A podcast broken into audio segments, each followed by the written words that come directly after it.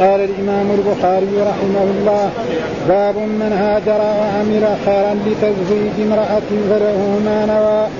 قال حدثنا يحيى بن قزعة قال حدثنا مالك عن يحيى بن سعيد عن محمد بن إبراهيم بن الحارث عن علقمة بن وقاص عن عمر بن الخطاب رضي الله عنه قال قال النبي صلى الله عليه وسلم العمل بالنية وإنما لامرئ ما نوى. ومن كانت هجرته إلى الله ورسوله فهجرته إلى الله ورسوله. ومن كانت هجرته إلى دنيا يصيبها امرأة ينكحها فهجرته إلى ما هاجر إليه. باب تزويج المؤسر الذي معه القرآن والإسلام. فيه سهل بن سعد عن النبي صلى الله عليه وسلم. قال حدثنا محمد بن المثنى قال حدثنا يحيى قال حدثنا إسماعيل. قال حدثني قيس عن عن ابن مسعود رضي الله عنه قال كنا نغزو مع النبي صلى الله عليه وسلم ليس لنا نساء. فقلنا يا رسول الله ألا نستقصي فنهانا عن ذلك؟ باب قول الرجل لأخيه انظر اي زوجتي زوجتي شئت أنزل لك عنها؟ رواه عبد الرحمن بن عوف. قال حدثنا محمد بن كثير عن سفيان عن حميد الطويل قال سمعت أنس بن مالك قال قدم عبد الرحمن بن عوف فاخى النبي صلى الله عليه وسلم بينه وبين سعد بن الربيع الانصاري وعند الأنصار امرأتان فعرض عليه أن يناصفه وأهله وماله فقال بارك الله لك في أهلك ومالك دلوني على السوق فاتى السوق فربح شيء فربح شيئا من أقط وشيئا من سمن فرآه النبي صلى الله عليه وسلم بعد أيام وعليه وضر من صفرة فقال ما هي يا عبد الرحمن؟ فقال تزوجت أنصارية. قال فما سقت؟ قال وزن نواة من ذهب. قال أو للملود الشاه.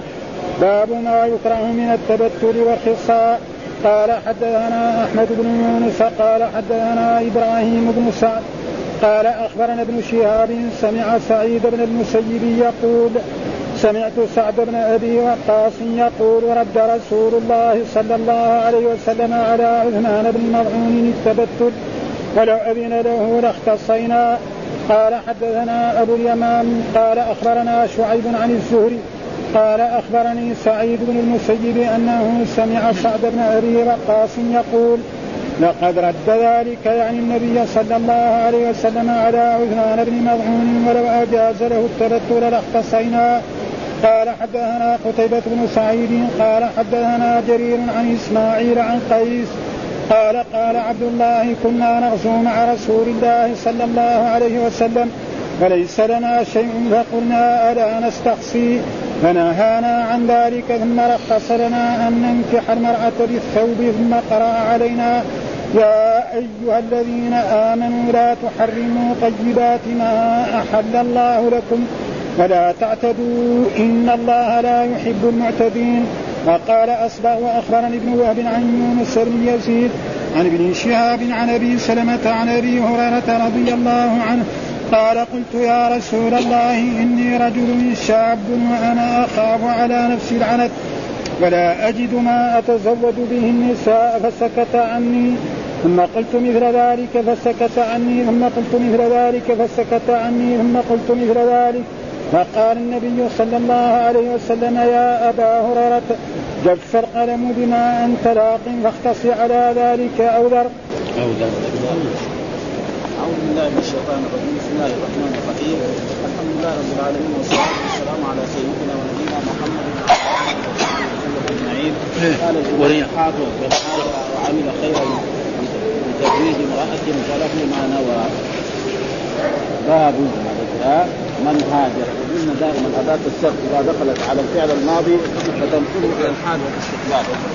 إلى الحال والاستقبال يعني من يهاجر في كل وقت سواء في الماضي في الماضي المسلم يعني من يهاجر أو عمل أو يعمل كذلك خيرا خيرا هذا عام فمثلا يتصدق نعم يحج يصلي نعم يعمل أي أعمال من أعمال الخير نعم يعني يرائي بها ما يكون خالصا لوجه الله فإنه فله ما نوى. وهذا الحديث يقول ذكر فيه حديث حديث عمر بلفظ وهذا الحديث يعني هو أول حديث ابتدأ به الإمام البخاري. أول كتابه في الصحيح حديث عمر بن إنما الأعمال بالنيات وإنما لكل امرئ ما انما هنا يعني جاء بعض إيه؟ بلفظ العمل بالنيات وإنما لامرئ ما نوى وقد تقدم شرح مستوف في أول الكتاب وما ترجم به من الهجرة منصوص في الحديث ومن عمل الخير ومن عمل الخير من الصمد لأن الهجرة من جملة أعمال الخير. ها الهجرة من من جملة فكما عمم الخير في, في الخير في شق المطلوب وتممه بلفظ فهجرته إلى ما هاجر. فكذلك شق آه، شق الطلب يشمل أعمال الخير. شق الطلب يعمل أعمال الخير هجرة أو حجا مثلا أو صلاة أو صدقة. هذا. فمن هاجر أو عمل خيرا عمل خيرا يشمل فيه كل شيء. الصلاة الصدقة الحج العمرة نعم أي أعمال من أعمال ذكر الله الاستغفار التهليل كل هذا فيدخل. ها لتزويج امرأة أو لتزويج امرأة مثل الرجل الذي هاجر من مكة إلى المدينة ليتزوج امرأة تسمى أم قيس. ها, ها فله ما نوى. فالأعمال الطيبة حتى الأعمال المباحة إذا حسن النية نعم تنتقل إلى إلى وقد جاء في حديث تقدم لنا في دراستنا عن رسول الله صلى الله عليه وسلم قال الرسول صلى الله عليه وسلم وفي بضع أحدكم صدق. قالوا يا رسول الله أيأتي أحدنا شهوته ويكون له فيها أجر؟ ها؟ فقال لهم الرسول لو وضع في يعني لو وضع في يعني في زنا فكان عليه وزن فكذلك إذا وضع في الحق. فكذلك الرجل إذا كان يعني يتصل بزوجته ويجامع زوجته لأجل يرزقه الله ولدا صالحا يعبد الله. نعم. وليعف نفسه ويعف زوجته. فينتقل من المباح إلى إيه؟ إلى إلى الاجر إلى العمل الصالح. وإذا كان لا وقت الحاجة هو يعمل هذا. ها؟ وقت ما يحتاج للجماع يجامع فيكون بيعمل مباح. بخلاف لو زنى فيكون عليه فلذلك هنا يعني فله ما نوى فله. فالإنسان إذا عمل شيء عمل من أعمال الخير هذا صدق ها من التزويج وكذلك جاء وما وقع من أم سليم في امتناع من التزويج بأبي طلحة. فإن أبا طلحة يعني خطب أم سليم وكانت هو كافر وأم سليم مسلمة. فقالت له أنت رجل عظيم طيب لكن أنت كافر وهي وأنا مسلمه فلا يمكن. إذا تسلم أنا أتزوج. فأسلم فتزوجها بدون مهر. قالت مهري هذا. فهذا هو. فطلحة خطبها خطب أم سليم فقالت إنك رجل طيب لكن أنت إيه كافر وأنا مسلم فلا يمكن لك. فإذا أنت تسلم أن تشهد أن لا إله إلا الله وأن محمد وتتبع الرسول محمد فخلاص ها؟ ففعل ذلك. فإذا شوف يعني هذا هو فله, فله ما نوى. هذا طلحة؟ أنصار؟ ها؟ انصاري يعني عم عم أنس. ها؟ عم أنس الذي ربى أنس في إيه؟ في بيته. ها خطب أبو طلحة أبو طلحة أم سليم فقالت والله ما مثلك يا أبا طلحة ولكنك رجل كافر وأنا امرأة مسلمة ولا يحل لي أن اتزوج فإن تسلم فذاك مهري. خلاص. ها؟ تسلم فذاك مهري. ولذلك أنا. ها؟ فاسلم فكان ذلك مهر الحديث. ووجد دخول أن أم سلمة رغبت في تزويج أبي طلحة ومنع من ذلك كفره فتوصلت إلى بلوغ غرضها ببذل نفسها. ها؟ وقالت أنا أتزوج لك فظفرت بالخيرين. وظفرت بالخيرين. اولا تزوجت نعم ودعت إلى الإسلام فأسلم. اسلمت على يده؟ ما يحتاج تسلم الإسلام ما يحتاج تسلم عليه يقول يقول أشهد أن لا إله إلا الله وأن محمد رسول ما في زي ما دحين هذا يودوا الناس اللي يقدروا يودوهم للمحاكم وهذه. هذه أشياء لأن الناس صاروا عفاريت. ها؟ ها لازم دحين إذا بده يسلم واحد أمريكاني ولا هذا لازم يودوه للمحكمه ويكون أمام القاضي يحكم ثم بعد ذلك يكون تحت مراقبة مدة سنوات ها أو مدة شهور. هو اسلامه صحيح ولا كذاب ها؟ ويعلموا بعض الأشياء. هذه أشياء والا الإسلام ما هي أشهد أن لا إله إلا الله وأن محمد خلاص لا قالها خلاص ها؟ وثم بعد ذلك الأشياء الثانية. يؤمن بالله والملائكة والكتب والرسل ويصلي ويفعل كل شيء. خلاص. يصير مسلم ويصير أخ للمسلمين. أما هذه أشياء نظم يعني وضعية وضعها الحكام. والآن نسمع دائما في الجرائد أن الفلانيين أسلموا فأخذ بهم إلى المحكمة وأسلموا أمام أمام القاضي أو أمام الشيخ بن باز. نعم هذه أشياء طقوس يعني دولية. عشان لأن الناس صاروا كذابين.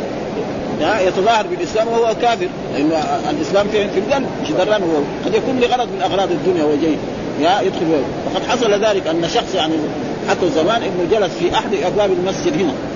اللي يقول الصلاة الصلاه اللي يقول الصلاة الصلاه وبيسوي بضرب هذا. هم قبلوه في الاستخبارات عن جبل احد يكلم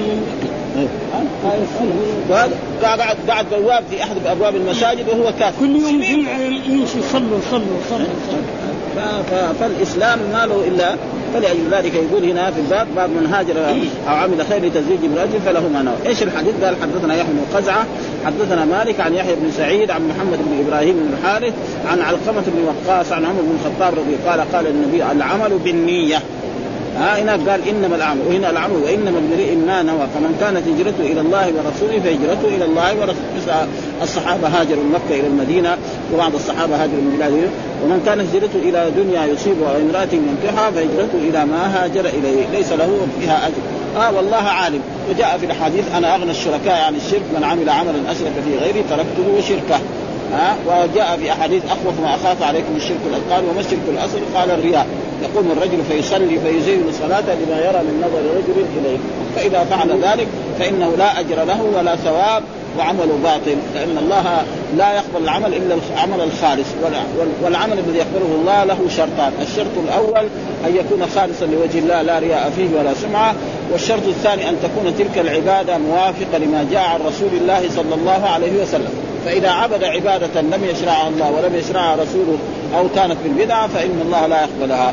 كما جاء في الاحاديث من أحدث في أمرنا هذا ما ليس منه فهو رد. يعني مردود. ثم ذكر باب تزويج المعسر الذي معه القرآن والإسلام وفيه سهل بن سعد عن النبي صلى الله عليه باب تزويج المعسر. المعسر المراد الذي لا مال له. إيه؟ المعسر الذي ما عنده مال. والذي معه القرآن والإسلام وتزويج كذلك الشخص الذي معه القرآن والإسلام وفيه سهل بن سعد. هذا الحديث رواه البخاري قبل أبواب. ها؟ وهو أن الرسول بينما كان جالسا في مجلسه إذ جاءت امرأة فقالت يا رسول وهبت نفسي لك. فصعد الرسول فيها نظر إليها وصوب ثم ما قال لها شيء فجلست هي. نعم جلست مدة ثم بعد ذلك اذانت أن تذهب فقام الرجل فقال يا رسول الله زوجنيها إن لم يكن بك حاجة. فقال له الرسول صلى الله عليه وسلم طيب إيش تعطيها من مال؟ فقال له ما عنده شيء. فقالوا أعطيها يعني إزاري. ها يعني فقال إزارك ما يكفي يعني ما عنده رضا من فوق. ها ثم إذا قسمت قسمين لا ينفعك أنت ولا ينفعك. قال اذهب والتمس له خاتم من حديد فالتمس فلم يجد خاتم من حديد ثم جاء و... و... ونظر إليه الرسول. قال هل عندك يعني تحفظ شيء من القرآن؟ قال نعم احفظ سورة كذا وكذا وكذا وكذا. فقال له الرسول نعم زوجتك أو ملكتك بما معك من القرآن. وهذا معناه معه القرآن. فهذا فيه دليل على والإسلام لابد يكون معه قرآن وإسلام. ها؟ فإذا وفيه سهل. وهذا الحديث رواه. الآن جابوا إيه؟ يعني هنا مختصر. طيب ثم إيش الدليل الحديث المرفوع؟ قال حدثنا محمد بن مسنى قال حدثنا يحيى حدثنا إسماعيل قال حدثني قيس بن مسعود رضي الله تعالى قال كنا نغزو مع النبي صلى الله عليه وسلم ليس لنا نساء فقلنا يا رسول الله ألا نستقصي فنهانا عن ذلك. عن ابن مسعود رضي الله تعالى عنه. حدثني قيس عن ابن مسعود وهو عبد الله بن مسعود رضي الله قال كنا يعني كان هو وأصحاب النبي نغزو يخرج مع الرسول صلى الله عليه وسلم في الغزو وليس لنا نساء. ما عندنا نساء ها؟ ومعلوم أن الشاب يحب أن إيه؟ الزواج ويحب أن يكون معه مراه يتصل بها ويجامعها ويحمل. فقلنا يا رسول الله ألا نستسقي؟ يعني يعني نزيل إيه؟ يعني الأنثيين ها؟ وانثيين معناه إيش؟ معناه سلها والوجاء ضربها. ففي فرق بين الرجال السسخي معناه يسل الأنثيين. فإذا سل الأنثيين يصير إيه؟ ما ما عنده حركة في مساله الزواج. فنهانا عن ذلك. فنهى الرسول صلى الله عليه وسلم عن ذلك وأمرنا فقال يا معشر الشباب من استطاع منكم الباء فليتزوج ومن لم يستطع فعليه بالصوم فإن له وجاء فإنه أغض للبصر وأحسن للفم فالرسول أرشدنا إلى طب نبوي وهذا شيء مشاهد يعني أي إنسان يكون شاب وما ما عنده زوجة فإذا اشتغل بهذه الأشياء بالصوم فإن ذلك يخفف عليه جدا أو يشتغل بأعمال أخرى فإن هذا مما يتم. فيقول في هذا الحديث آه آه, آه، المعسر الذي آه، في تزويج المعسر الذي معه القرآن وفيه سهل بن سعد يعني حديث سهل بن سعد في قصة التي وهبت نفسها وما ترجم به مأخوذ من قول التمس له خاتما من حديد. قال له الرسول إيه؟ هذا المعسر التمس له وما عنده خاتم من حديد. مع إنه خاتم من حديد إيش يجيب؟ فالتمس فلم يجد شيئا ومع ذلك آه آه زوجها قال الكرماني ولم يصح حديث سهل هنا لأنه ساقه قبل قبل وبعد اكتفاء ويعد اكتفاء بذكره ويعد اكتفاء بذكره.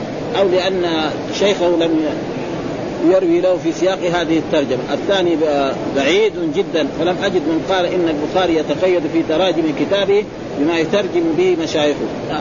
تراجم البخاري هذا شيء فهم من عنده. لا أخذها من مشايخ ولا ولأجل ذلك التراجم الموجودة في صحيح البخاري لا يوجد تراجم مثلها في جميع كتب السنة. أبدا واضح جدا وفيها من الفقه الشيء العظيم فهو لم يأخذ إنما ربنا فهمه وأعطاه هذا الشيء الذي والجمهور ان غالب آه، ترجمه تراجمه من تصرفه فلا وجه لهذا الاحتواء وقد لهج الكرماني في هذا.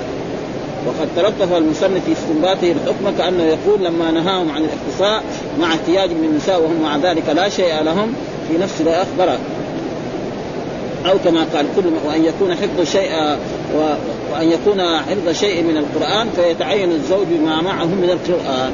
يعني فإذا المسلم وعنده شيء من القرآن وما عنده يزوج ها كذلك في عصرنا هذا يعلمها صنعه من الصناعة ها يعلمها الخياطة يعلمها آه التطريز يعلمها الطباخ يعلمها أي شيء.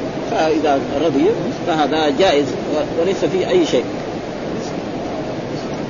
ومن حديث ابن مسعود بالاستنداد وقد أغرب فقال في في قول في تزويج المعسر دليل على أنه لم يزوج الرجل على أن يعلم المراه القرآن. الا لو كان كذلك ما سماه معسر لأن المعسر معناه الذي ما عنده مال. اللي عنده القرآن ما ما يسمى وكذلك قوله والإسلام لأن الواهبه كانت مسلمة. والذي يظهر أن مراد البخاري المعسر من المال. ها؟ إيش المعسر في هذا الحديث؟ المعسر ليس معناه المعسر من أي شيء. ثم ذكر باب قول الرجل لأخيه انظر أي زوجتي شئت حتى أنزل لك عنها. رواه عبد الرحمن بن عوف. باب قول الرجل. والرجل هذا هو سعد بن الربيع. من هو الرجل؟ سعد بن الربيع. فإن الرسول صلوات الله وسلامه عليه لما هاجر من مكة إلى المدينة آخى بين المهاجرين والأنصار. فكل إنسان مهاجر جعل له أخ من الأنصار. فهذا أخوك يعني في الإسلام. ها؟ وكانوا يتوارثون حتى في الأول. وأصبح كذلك. فكان يعني عبد الرحمن بن عوف له أخ وهو سعد بن الربيع الأنصاري لأخيه. فقال لاخيه اخيه في يعني ليس اخيه شقيق وله أخ لأب ولا لأخ من الرضاع إنما اخوه في إنما المؤمنون إخوة. انظر أي زوجتي شئت. يعني تعال وشوف أي زوجتي الكبيرة ولا الصغيرة ولا البيضاء ولا السمراء وأنا نعم انزل يعني أطلقها ها ثم تعتد فإذا انتهت عدتها تتزوجها. هذا شيء عظيم جدا. ها؟ ما في أخوة مثل هذه الأخوة ابدا ها؟ أخوة بين اصحاب النبي يعني يتزاوج. ثم مالي. ها؟ مالي عشرة خذ أنت خمسة وأنا آخذ خمسة. مالي مئة أنت خذ خمسين وأنا آخذ. فهذه أخوة لا نظير لها ابدا. يعني حتى أنزلك عنها. رواه عبد الرحمن بن عوف. هذا الحديث يعني مر علينا في دراستنا عدة مرات أخرجه البخاري. ومع ذلك يعني لكن عبد الرحمن بن عوف أبى ذلك. ها؟ فقال دلونا عن السوق. فين سوق المدينة؟ فقالوا سوق بني قينقاع في اليهود. فذهب هناك يبيع ويشتري ها؟ يشتري بعض أشياء يبيعها ثم يشتري بعضها حتى بعد مدة من الزمن. وإذا به جاء إلى الرسول صلى الله عليه وسلم وعليه يعني آثار يعني صفره يعني متزوج فيه طيب. فقال مهيا يعني إيش؟ ما أمرك؟ فقال أنا تزوج تزوجت امرأة من الأنصار. طيب كم أصدقتها؟ قال وزن نواة من ذهب. وهذا تقدم لنا في يعني سيأتي بعد ذلك في كتاب النكاح لأنه نحن الآن في كتاب النكاح. وثم الرسول أو لم ولو بشاء. أو لم ولو بشاء. وهذا الحديث قال حدثنا محمد بن كثير عن سفيان عن حميد الطويل قال سمعت أنس بن مالك قال قدم عبد الرحمن بن عوف فاخى النبي صلى الله عليه وسلم بينه وبين سعد بن الربيع. ها اخوه وعند الأنصار امرأتان. فعرض عليه أن آه، أن يناصفه أهله وماله. يعني آه، آه، آه، ما ما دام لي زوجتان نعم أطلق لك واحدة منهن الذي تريدها مو أطلق لك إلا أنا أبغاها إلا ما أبغاها. لا أنت انظر إليه. وهذا فيه دليل على أن الإنسان في مثل هذا له أن ينظر. ها رخص له مع أن القرآن نهى. كل المؤمنين يغضوا من أبصارهم ويحفظوا فروجهم لكن في مثل هذا لو نظر وأراد فلا بأس فعرض عليه أن يناصفه أهله وماله يعني له زوج يطلقه وماله كذلك يأخذه. فقال له بارك الله لك في أهلك ومالك. آه دعا في البركة اليوم. دلونا على دلوني على السوق. سوق المدينة فدلوه على السوق فأتى السوق فربح شيئا من اقط، الاقط معناه اللبن المتجمد، يعني اللبن لما يجتمع نعم يحطوه في جهة فييبس وهذا يسمى اقط ويسمى المضير. يباع في أسواق إيه في المدينة ومرات يوضع مع التمر ويؤكل ومرات يوضع في الماء ويشرب. ولا يزال إلى الآن معروف يعني يعني وجاء في أحاديث كثيرة عن رسول الله صلى الله عليه وسلم في الزكاة صاع من تمر أو من بر أو من زبيب أو من شعير أو من عقد. والعقد هو لبن متجمد. ها؟ عقد أو شيئا من فرآه ان بعد أيام وعليه وتر من صفرة يعني عليه آثار إيه؟ يعني صفرة من إيه؟ من تين فقال مهيم يعني إيش ماذا حصل؟ يا عبد الرحمن فقال تزوجت أنصاري. قال فما سقت قال وزن نواة من ذهب. يعني وزن نواة النواة معناه ما داخل التمر ها؟ فهذا يعني يوزن في الميزان نواة من ذهب معناه إنه إيه؟ تحصل على شيء. ها؟ قال أولم ولو بشاه هذا ومحل الشاهد. هو آه يعني لاخيه أنظر أي زوجتي. فهذا دليل على أنه وهذا سيأتي أبواب إيه؟ الوليمة وما يتعلق بها. وجاء في أحاديث كثيرة عن الرسول سيأتينا بعد ذلك أنه يعني يعني من لم يجب فقد عصى أبا القاسم. يعني في الوليمة واجب الإجابة. وفي غير الوليمة يسد.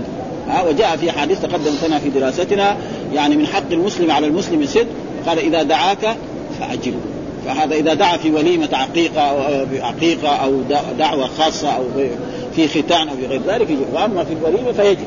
ها فيقول هنا في حديث عبد الرحمن بن عوف في, في, في البيوع.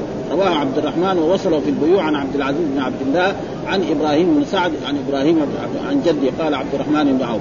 فأورده في فضائل الأنصار عن إسماعيل بن أبي أويس عن إبراهيم لأنه هذا فضائل الأنصار. رجل يتنازل له عن ماله وعن زوجه بلفظ فعرض عليه. أن يناصفه أهله وماله ويأتي في المليم وفي الوليم من حديث بلفظه فاخاصمك مالي وأنزل لك عن إحدى امرتي وسيأتي بقية شرح الحديث المذكور في أبواب الوليمة وفيه ما كانوا عليه من الإيثار حتى بالنفس والأهل وفيه جواز نظر الرجل إلى المرأة عند إرادة تزويجها وجواز آه المواعدة بطلاق المرأة يعني يقول له أطلق لك هي. ها بطلاق. وسقوط الغيرة في مثل ذلك. الرجل لو كان عنده غيره ما يخليه يشوف زوجته. ابدا ها؟ هذا و وتنزه الرجل عما يبذل له من إيه؟ مثل ذلك. وترجيح الاكتساب بنفسه بتجارة أو صناعة. يعني فهو ما رضي. قال له لا ما رضي. وفيه مباشرة الكبار للتجارة. يعني عبد الرحمن من كبار الناس. فلا بأس يتاجر. هذا بانفسهم مع وجود من إيه؟ يكفيهم ذلك من وكيل وغيره. وقد أخرج الزبير بن بكار في المقاد من حديث أم سلمة قالت خرج أبو بكر الصديق تاجرا إلى بصرى إلى بصرى في عهد النبي صلى الله عليه وسلم. ما منع أبو بكر حبه لملازمة النبي صلى الله عليه وسلم ولا منع النبي صلى الله عليه وسلم حبه لحب أبي بكر عن ذلك لمحبتهم في التجارة. وهذا معناه وهذا أو معناه. وبقية الحديث في قصة سويبط بن حرملة والنعمان وأصلها عند ابن ماجه وقد تقدم بيان البحث. المقصود هذا يعني جائز للإنسان أن يبذل زوجته وكذلك الإنسان يشتغل بساعة. حتى أن أبو بكر لما بويع بالخلافة جاء ذاهب إلى السوق ثاني يوم يبيع ويشتري. فنادوا الصحابة فبيجوا الناس يتباعوا لازم أنت تجلس في مكان وإذا ويكون لك شيء من بيت المال يعني راتب. أما يذهب يبيع ويشتري يجي خاص لأنه هو كان هو القاضي. ومرات جعل عمر بن الخطاب ما حد يجي يختصم إليه. مو زي عصرا. ها؟ ها؟ ما في خصومات ابدا. باب ما يكره من التبتل والخصاء باب ما يكره من التبتل معنى الانقطاع. وجاء في القرآن يعني لا رهبانية في الإسلام. يعني التقطع العبادة ما فيها. بل المسلم مأمور أنه إذا يعني يعبد الله وإذا حان وقت الصلاة جاء إلى المسجد وصلى. مثل ما قال الله تعالى إذا قضيت الصلاة فانتشروا يعني الإسلام لا يأمر الناس أن يجلسوا في المساجد ليلا ونهارا. ابدا. آه هذا كان في إيه؟ في النصرانيه فما في تبتل. يعني إذا قال المؤذن حي على الصلاة نذهب إلى المسجد. نؤدي الصلاة. ثم كل واحد يذهب إلى عمله. ها آه فالتبتل معناه والخصاء يعني إيه؟ أخذ يعني سل إيه؟ الأنثيين حتى يصير ماله شهوة للنساء ويتفرغ لعبادة الله وغير ذلك.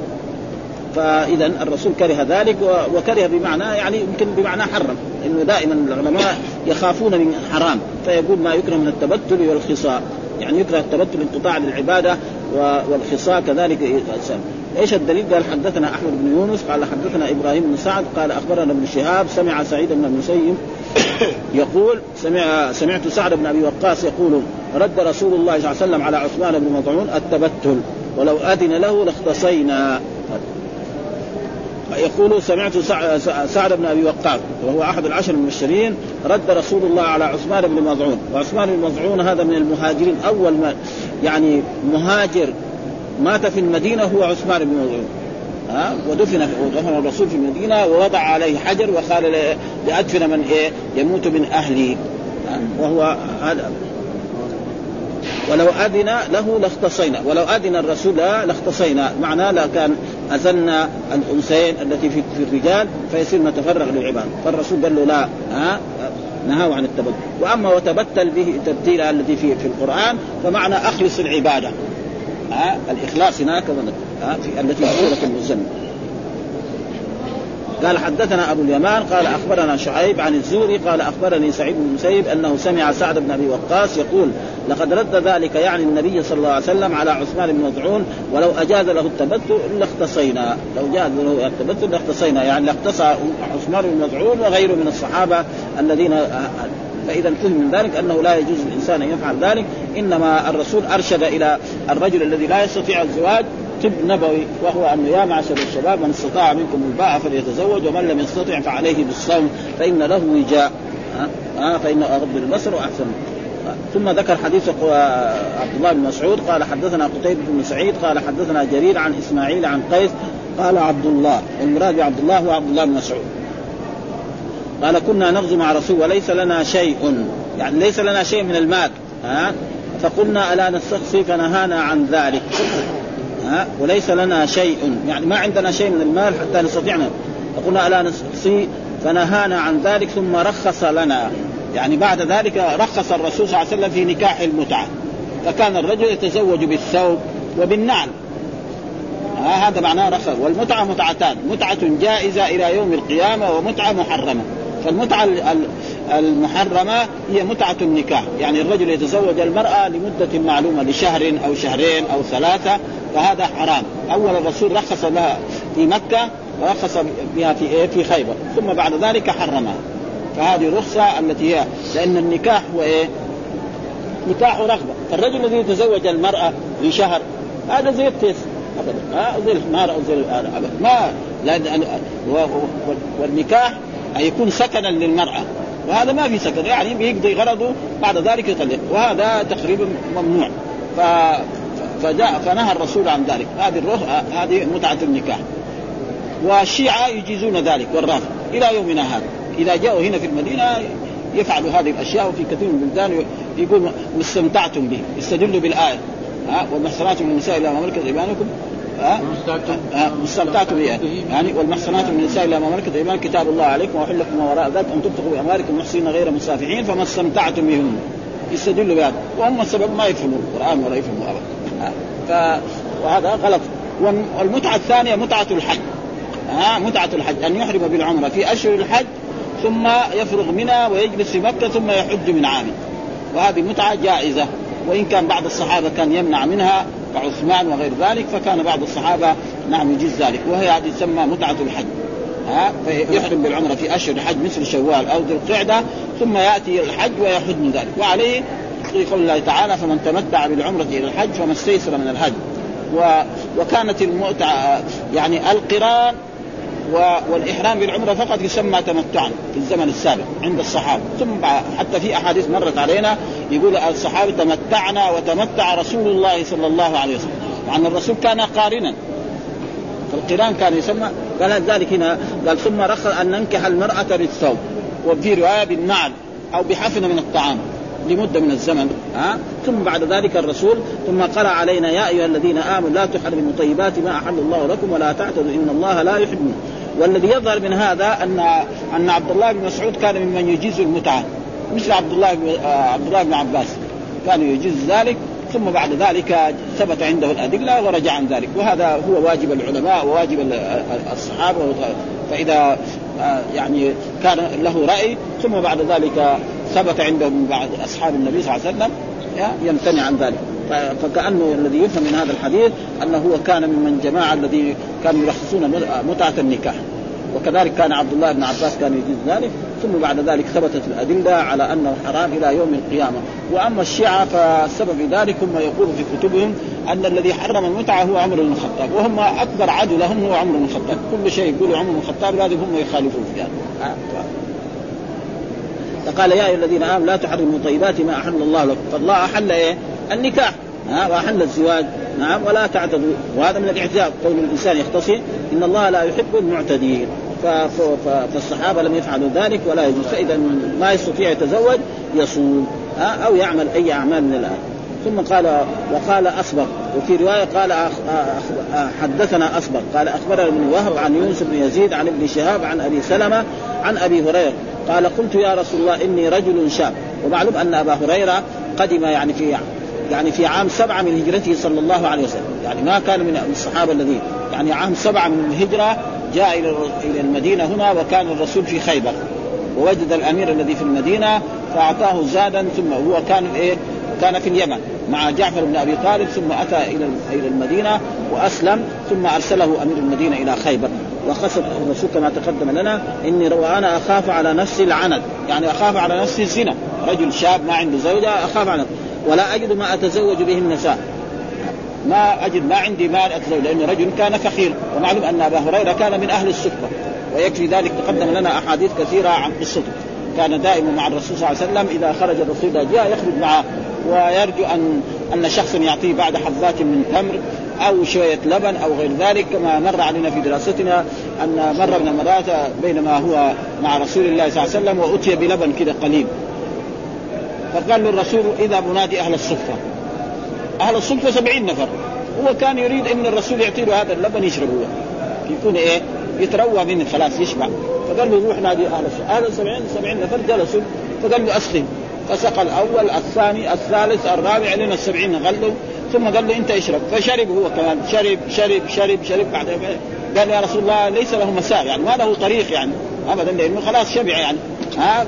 فقال له إلا إذا تريد مثلا يعني يموت أو تنفقع بطنه يعني من شد من شدة الشبع. آه ثم أخذ الرسول البقية وشربها رسول الله صلى الله عليه وسلم. وكان ثم هو من أهل الصفه فلذلك يقول أنا شاب آه ما أتزوج النساء فسكت عنه. آه فسكت الرسول عنه ما قال له شيء. آه ثم آه ثم قلت مثل ذلك. يا رسول الله إني آه آه أنا رجل شاب وإني أخاف على نفسي الزنا ولا أجد ما أتزوج. فسكت عنه. المره الأولى المرة الثانية المرة الثالثة المرة الثالثه آه مثل فقال النبي يا أبو جف القلم بما أنت لا. لأن الإنسان مكتوب عليه كل أعمال. كما جاء في الأحاديث الصحيحة اولا الله يعلم بجميع ما يكون في الكون هذا. أول ما خلق القلم. قال له اكتب قال ماذا؟ اكتب قال اكتب علمي في خلقي. فجرى القلم بما هو كائن إلى يوم القيامة. خلاص. ثم كل إنسان عندما يبلغ نعم ويكون جنين في بطن امه يبلغ أربعة أشهر يرسل إليه ملك فيكتب رزقه وأجله وعمله وشقي أو سعيد. فأنت قد كتب لك. إذا تبغى تتزوج هذا مكتوب. ما تبغى تتزوج مكتوب هذا عليك. آه تكون فقير تكون غني كما هذا. كما جاء في الأحاديث الكثيرة نعم. آه ف... ف... ف... ثم قال فقال جف القلم بما أنت لا ها فاختصي على ذلك أو ذلك وهذا يعني أمر للتهديد. ليس معناه يعني يعني اختصي لا هذا التهديد يعني. يعني سواء اختصيت الشيء المقدر عليك قد مكتوب عليك. خلاص ما في فائدة ها. فسواء كده وليس معناه يعني اذا شئت انت اختصي أو ذر لا. ها ليس. وهذا كثير موجود يعني في القران ها؟ ما تزوجش هو أبو هريرة. ها؟ ذاك الوقت ما تزوج بعدين تزوج. ها؟ ها؟ إيه؟ ذاك الوقت لأنه جاي ابدا. ها؟ جاي من بلاد الغربة ما, ما عنده. يا أبي وجب ما أنت لا تختص ذلك أو ذر قال المراد بالتبتل هنا الانقطاع عن النكاح وما يتبعه من الملاذ إلى العبادة. وأما المأمور به في قوله تعالى وتبتل إليه تبتيلا فقد فسره مجاهد فقال أخلص له الإخلاص أخلص له إخلاصا. وهو تفسيره وإلا فأصل التبتل الانقطاع.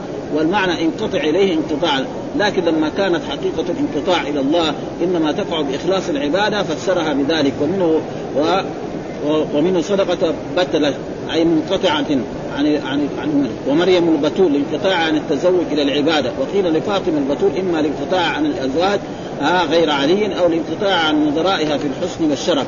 وقوله والخصاء هو الشق على الأنثيين وانتزاعهما شق على الأنثيين؟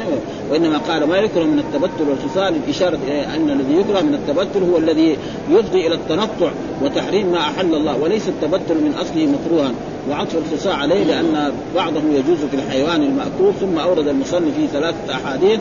أحدها سعيد بن أبي وقاص في قصة عثمان بن مزعون وأورده من طريقين إلى ابن شهاب الزهري. وقد أورده مسلم من طريق عقيل عن ابن شهاب بلفظ أراد عثمان بن مطعون التبتل فنهاه رسول الله. فعرف أن معنى قوله رد على عثمان أي لم يأذن له نهى وأخرج الطبراني انه قال يا رسول الله إني رجل يشق علي العزومة فأذني في الخصاء قال لا لكن عليك بالصوم الحديث ومن طريق سعيد بن العاص أن عثمان قال يا رسول الله اذن لي في الاختصاء فقال إن الله قد أبدلنا بالرهبانية الحنيفية السمحاء ويحتمل أن يكون الذي طلبه عثمان هو الاختصاء وحقيقة فعبر عنه الراوي بالتبتل لأنه ينشأ عن ذلك. وقال الطبري التبتل الذي أراده عثمان بن مسعود تحريم النساء والطيب وكل ما يتلذذ به فلهذا أنزل في حقه يا أيها الذين آمنوا لا تحرموا طيبات ما أحل وقد تقدم في الباب الذي آه في الباب الأول من كتاب النكاح تسمية من أراد ذلك مع عثمان بالمطعون وموافقه وكان عثمان من السابقين إلى الإسلام. وقد تقدمت قصته مع لبيد بن ربيعة في كتاب المبعث. وتقدمت قصة وفاته في كتاب الجنائز وكانت في ذي الحجة سنة اثنين من الهجرة. آه يعني أول ما آه أول من دفن بالبقيع. وقال الطيب لو أذن لاختصينا. ثم قرأ ثم قرأ علينا عبد الله نعم يا الذين آمنوا لا تحرموا طيبات ما أحل الله لكم. وظاهر الاستشهاد ابن مسعود بهذه الآية هنا يشعر بأنه كان يرى بجواز المتعة. ها وقال القرطبي لعله لم يكن حينئذ بلغه الناس. ثم بلغه فرجع عنه.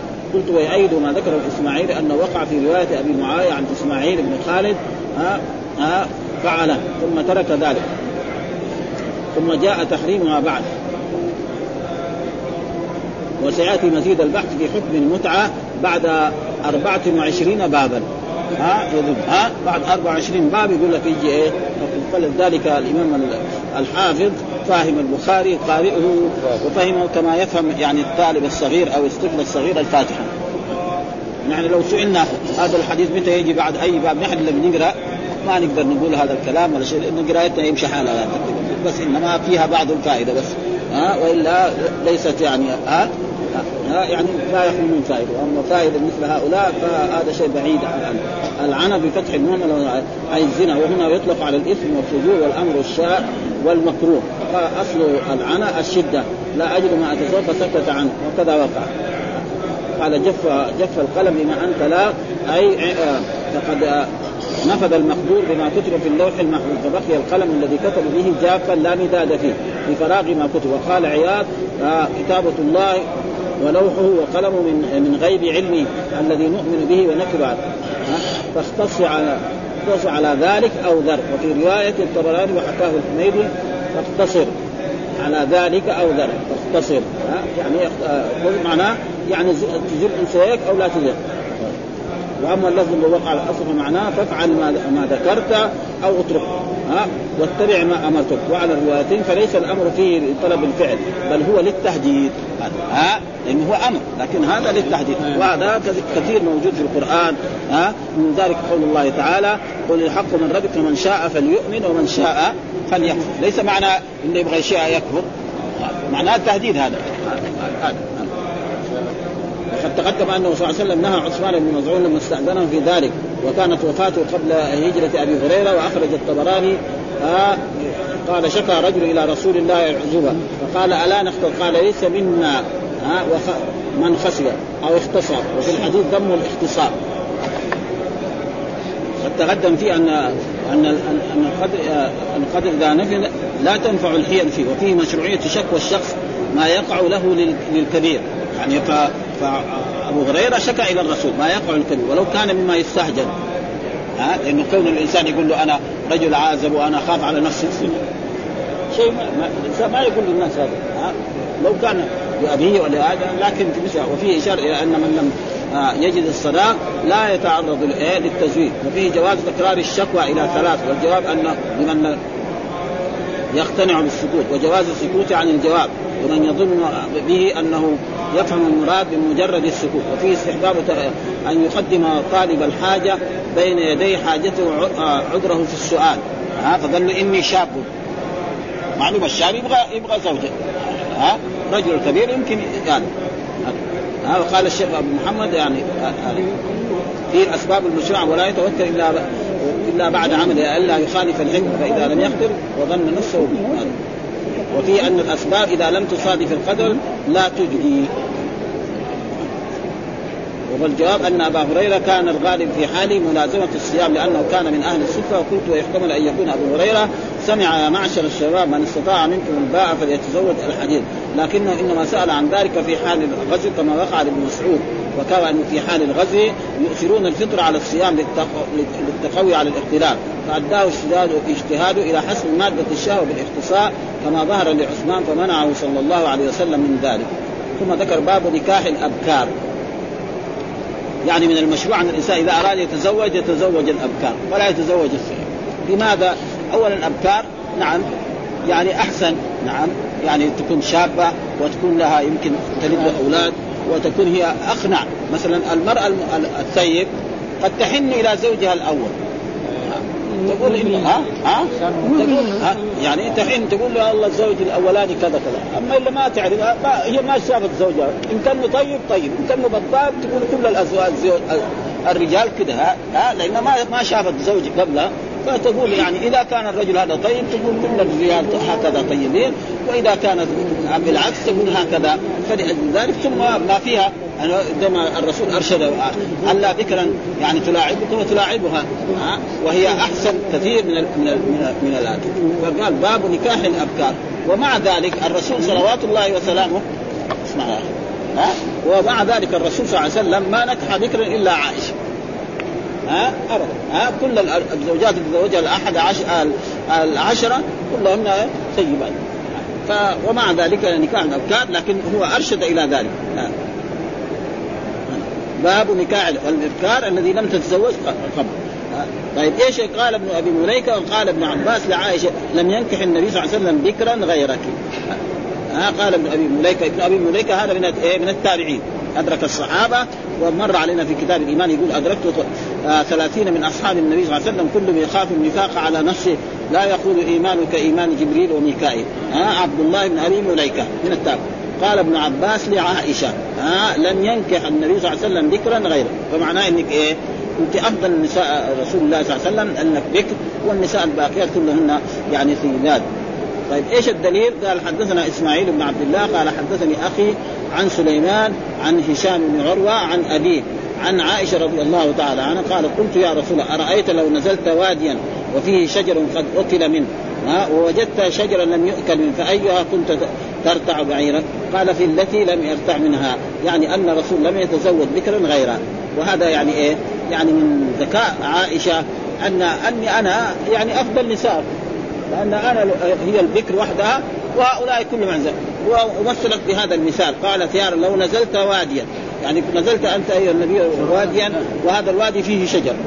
وهذا الشجر فيه شجر رعى فيه الإبل والبقر والغنم وشجر آخر ما جاء. فبعيرك تخليه إلى أي هذا؟ ها؟ إلى إلى الشجر لأن هذاك يكون أحسن. ويكون ألد ها؟ ووجدت شجر لم يأكل قال في أي كنت ترتع قال في التي لم يستع. يعني أن الرسول لم يتزوج بكرا غيرها. وهذا دليل على فضلها ثم ذكر حديث عبيد الله بن إسماعيل حدثنا أبو أسامة عن هشام عن ابي عن عائشة قالت قال رسول الله صلى الله عليه وسلم رأيتك في المنام مرتين. ها؟ إذا رجل يحملك في في سرقة حرير. فيقول هذه امرأتك فأكشفها فإذا هي أنت. فأقول إن يكن هذا من عند الله يمضي. ها؟ وهذا يعني عن عائشة قالت قال رسول الله أرأيتك في المنام؟ يعني معناه رؤيا الأنبياء وحي. يعني الرسول رأى إنه إيه؟ أنه صورة عائشة في المنام وإذا رجل يحملك في سرقة حرير. يعني في إيه؟ ثياب حرير أو في شيء من الحرير فيقول هذه امرأتك هذا الشخص الذي رأيته فلان. فاكشفها فإذا هي أنت فأقول إن يكن هذا يعني قبل أن يتزوج بها. ففهم من ذلك ان أن البكر إيه؟ أفضل من إيه؟ من الثيب وهذا هو ما يريده الإمام البخاري. فالبكر إذا تزوج الإنسان كانت أحسن وكانت هي أفضل من إيه؟ من السيب والسيب كذلك لها مزية كما سيأتي في الأحاديث اللي بعده. فإن مثلا جابر بن عبد الله تزوج. فقال له الرسول تزوجت بكرا أو سيب قال له لا تزوجت سيب ليش؟ قال له لأن أبي توفي وترك سبع بنات أو ست بنات أو تسع بنات. ها؟ طيب تسع بنات لما أتزوج مرأة بكر يصيروا بدل ما كانوا تسعة يصيروا عشرة بنات يتضاربوا في البيت كلهم. ها؟ أخواته مع زوجته. أما لما يجيب مرأة كبيرة هذه تمشطهم وهذه تعلمها وهذه تقول لها ساي كذا فهذا هذا هو العقل رجل يكون عنده بنات صغار أو أولاد صغار يتزوجهم بكر يصيروا جملة من اللعب في البيت ابدا. ولا وهذا شيء مشان قال باب نكاح الابكار جمع ذكر وهي التي لم توطى واستمرت على حالتها. قال ابن مليكه قال ابن عباس ألم ينكح النبي صلى الله عليه وسلم ذكرا غيره؟ وهو هذا طرف من حديث وصله المسلم في تفسير سورة النور. وقد تقدم الكلام عليه هنا حدثني أخي هو عبد هو عبد الحميد وسليمان وابن بلال وفيه شجرة قد أكل أكل منها ووجدت شجرة لم تؤكل كذا لأبي ذر ولغيره وجدت شجرة قد اكل حميد ترتع بضم أوله أو ترتع بعيره أو أرتع بعيره إذا تركه يرعى ما شاء ورتع البعير في المرعى إذا أكل ما شاء ورتعه الله أي أنبت له ما يرعاه على سعه وقال التي لم يرتع منها؟ قال وفي الحديث مشروعية ضرب المثل وتشبيه شيء موصوف بصفة بمثل مسلوب الصفة. وفيه بلاغة عائشة وحسن آه تأميها في الأمور ومعنى قوله في التي لم يرتع منها. آه ذلك في الاعتبار. فلا فلا يرجع على ذلك كون واقع الذي تزوج من الطيبات تزوج أختي. انه لما أحسن من يشاركني في الخير مين؟ أختي. أحسن من يشاركني في الخير أختي. فقال لها الرسول لا تعرضن علي بناتكن ولا أخواتكن. ها؟ لا تعرض. يعني الرجل هو الذي يختار. زوجته ما لها دخل. يبغى يتزوج هو يروح يخطب ويزوج. أما لا تعرضن عليه. لا بناتكن ولا أخواتكن. فهذا دليل على أن أم حبيبه هذه لها إيه؟ قبل أن يتزوجها الرسول كان لها بنت. هذا هو معنى يعني محل الشاهد يطابق الترجمة ويطابق هذا أن أم حبيبه هذه زوجة للرسول صلى الله عليه وسلم وقبل أن يتزوجها الرسول كانت هي متزوجة. ويمكن كان لها إيه؟ بنات. ها؟ فقال لا لا تعرضن. إيش في؟ ها؟ ها؟ لا تعرضن عليه بناتكن ولا أخواتكن. ها؟ ولا أخواتكن. هو ليش ما بيجي بس؟ مسؤول عن هذا. يتولى هذا. وقال قال لي النبي لا تعرضن علي بناتكن ولا أخواتكن. وأخواتكن كذلك. يعني الرجل المرأة ليس تقول لزوجها أنا أريد ازوجك فلان. ما لها دخل في هذا؟ الرجل هو الذي يتولى. فلذلك هنا محل قال لي النبي لا تعرضن علي بناتكن. يعني أنت وغيرك. ها لا تعرف وهذا دليل على أن أم حبيبة هذه كانت إيه؟ متزوجة وكان لها بنت. ف... وهذه دليل على وهي دحين من ازواج فهي إيه؟ معناه إنها سيد. ها كان لها بنات. إيش الدليل؟ قال حدثنا أبو النعمان حدثنا هشيم قال حدثنا سيار عن الشعبي عن جابر بن عبد الله ها قفلنا مع النبي صلى الله عليه وسلم من غزوة فتعجلت على بعير لي ها قطوف فلحقني راكب من خلفي فنخس بعيري بعنزة كانت معه فانطلق بعيري كأجود ما أنت رائم من الإبل. فإذا النبي صلى الله عليه وسلم قال ما يعجل؟ قلت كنت حديث عهد بعشر قال أبكرا أم ثيبا؟ فهنا يقول في هذا الحديث قلنا ما يعني عن جابر قال قفلنا مع النبي صلى الله عليه وسلم من غزو من غزو. فتعجلت على بعير لي لأنه كان متزوج ودخل مع زوجته أو دخل ويريد أن يدخل ومعلوم الشاب يحب أن إيه؟ يصل إلى بيته يتصل بزوجته ويراها ويستمتع بها. ها؟ قطوب فلحقني راكب من خلفي فنخس بعيري يعني ما يدري مين الأنر وإذا به كان الرسول صلى الله عليه وسلم وقد تقدم قصة بعير جابر هذا. عده مرات. ها ان أن الرسول صلى الله عليه وسلم كان بعير. جابر هذا كان لا يمشي ابدا. نعم حتى أراد يسيب ويمشي ماشي. فلحقه الرسول صلى الله عليه وسلم. نعم فدعا له. ثم عمل له كده بعصاه. فمشي مشي لم يمشي. ثم قال له الرسول هل تبيع بعيرك؟ بعنيه فقال كم؟ قال مثلا بكذا. مبلغ قال لكن يا رسول الله لا أسلمك حتى أصل المدينة. ها؟ يعني أنا أركب والآن إلى فلما وصل المدينة أتى بالبعير. وآتى لرسول اوقفه في خارج المسجد وجاء للرسول فقال هذا البعير عند عند باب المسجد. فقال له الرسول أتراني ما تستك لآخذ جملك؟ ها خذ جملك ودراهمك. وقام الرسول اعطى له إيه؟ البعير واعطى له الدراهم قيمه ها إحسانا منه. وقال لي الوزان الذي كان بلال زده. يعني مثلا له 40 خليها 40 وربع يقول فالربع هذا كان قعدت معاه سنين فيها فائدة وبركة. حتى ما ذهبت عنه إلا في إيه؟ في وقعة الحرة التي حصلت. فمحل الشاهد الذي يريده هو هذا. ها؟ هذا.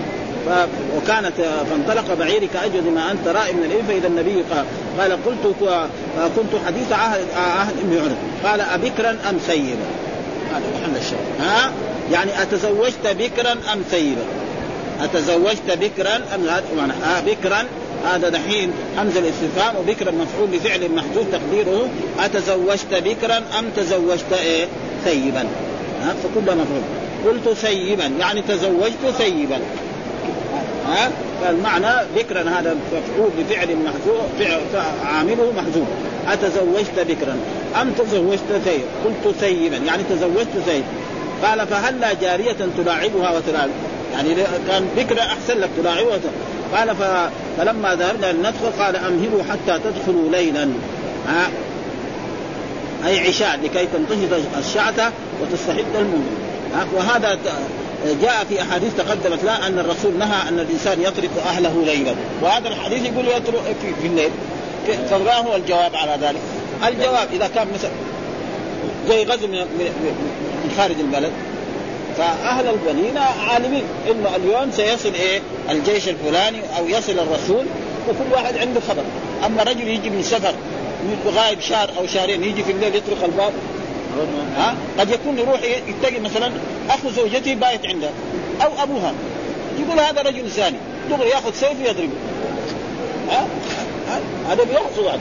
هذا لذلك لما يجي مثلا دخل وإذا كان ليلتها أخ لها شقيق أو أخ لأب أو نعم عندها. ها؟ فيقول له ظن اجنبي فيروح يقتله فلأجل ذلك فإذا كان عندهم خبر فلا بأس بذلك. وإذا ما كان عندهم خبر لازم إيه؟ يؤخروا ذلك إلى هذا. قال حدثنا آدم حدثنا شعبة حدثنا محارب. قال سمعت جابر بن عبد الله يقول تزوجت. فقال لي رسول الله ما تزوجت؟ ها؟ يعني فقال تزوجت سيبا. ها؟ قال ما لك وللعذار؟ ليش؟ ها ولعاب بها. فذكرت ذلك لعمر بن دينار فقال سمعت جابر يقول قال لي رسول الله هلا جارية تلاعبها وتواعد فبين له أن الرسول صلى الله عليه وسلم أن أن والده توفي وترك له سبع بنات أو ست بنات أو تسع بنات ها؟ فيجيب لهم واحدة خرقاء بنت كمان صغيرة يصير بدل ما كانوا تسعه يصيروا عشرة بنات في البيت يتضاربوا كل يوم وبعدين يطلقها. ابدا. أما لما يجيب مرأة كبيرة قد تتحملهم تمشط هذه وتخدم هذه وتلطف مع هذه وإن كان يعني مرات يحصل بالعكس خصوصا في عصرنا هذا. ها في عصرنا هذا بيحصل مسائل مثل ذلك فلأجل ذلك تستعيد معناته إيه يكون إيه فيها في عانتها شعر فتزيل هذه الأشياء. والحمد لله رب العالمين وصلى الله وسلم على نبينا محمد وعلى آله وصحبه وسلم.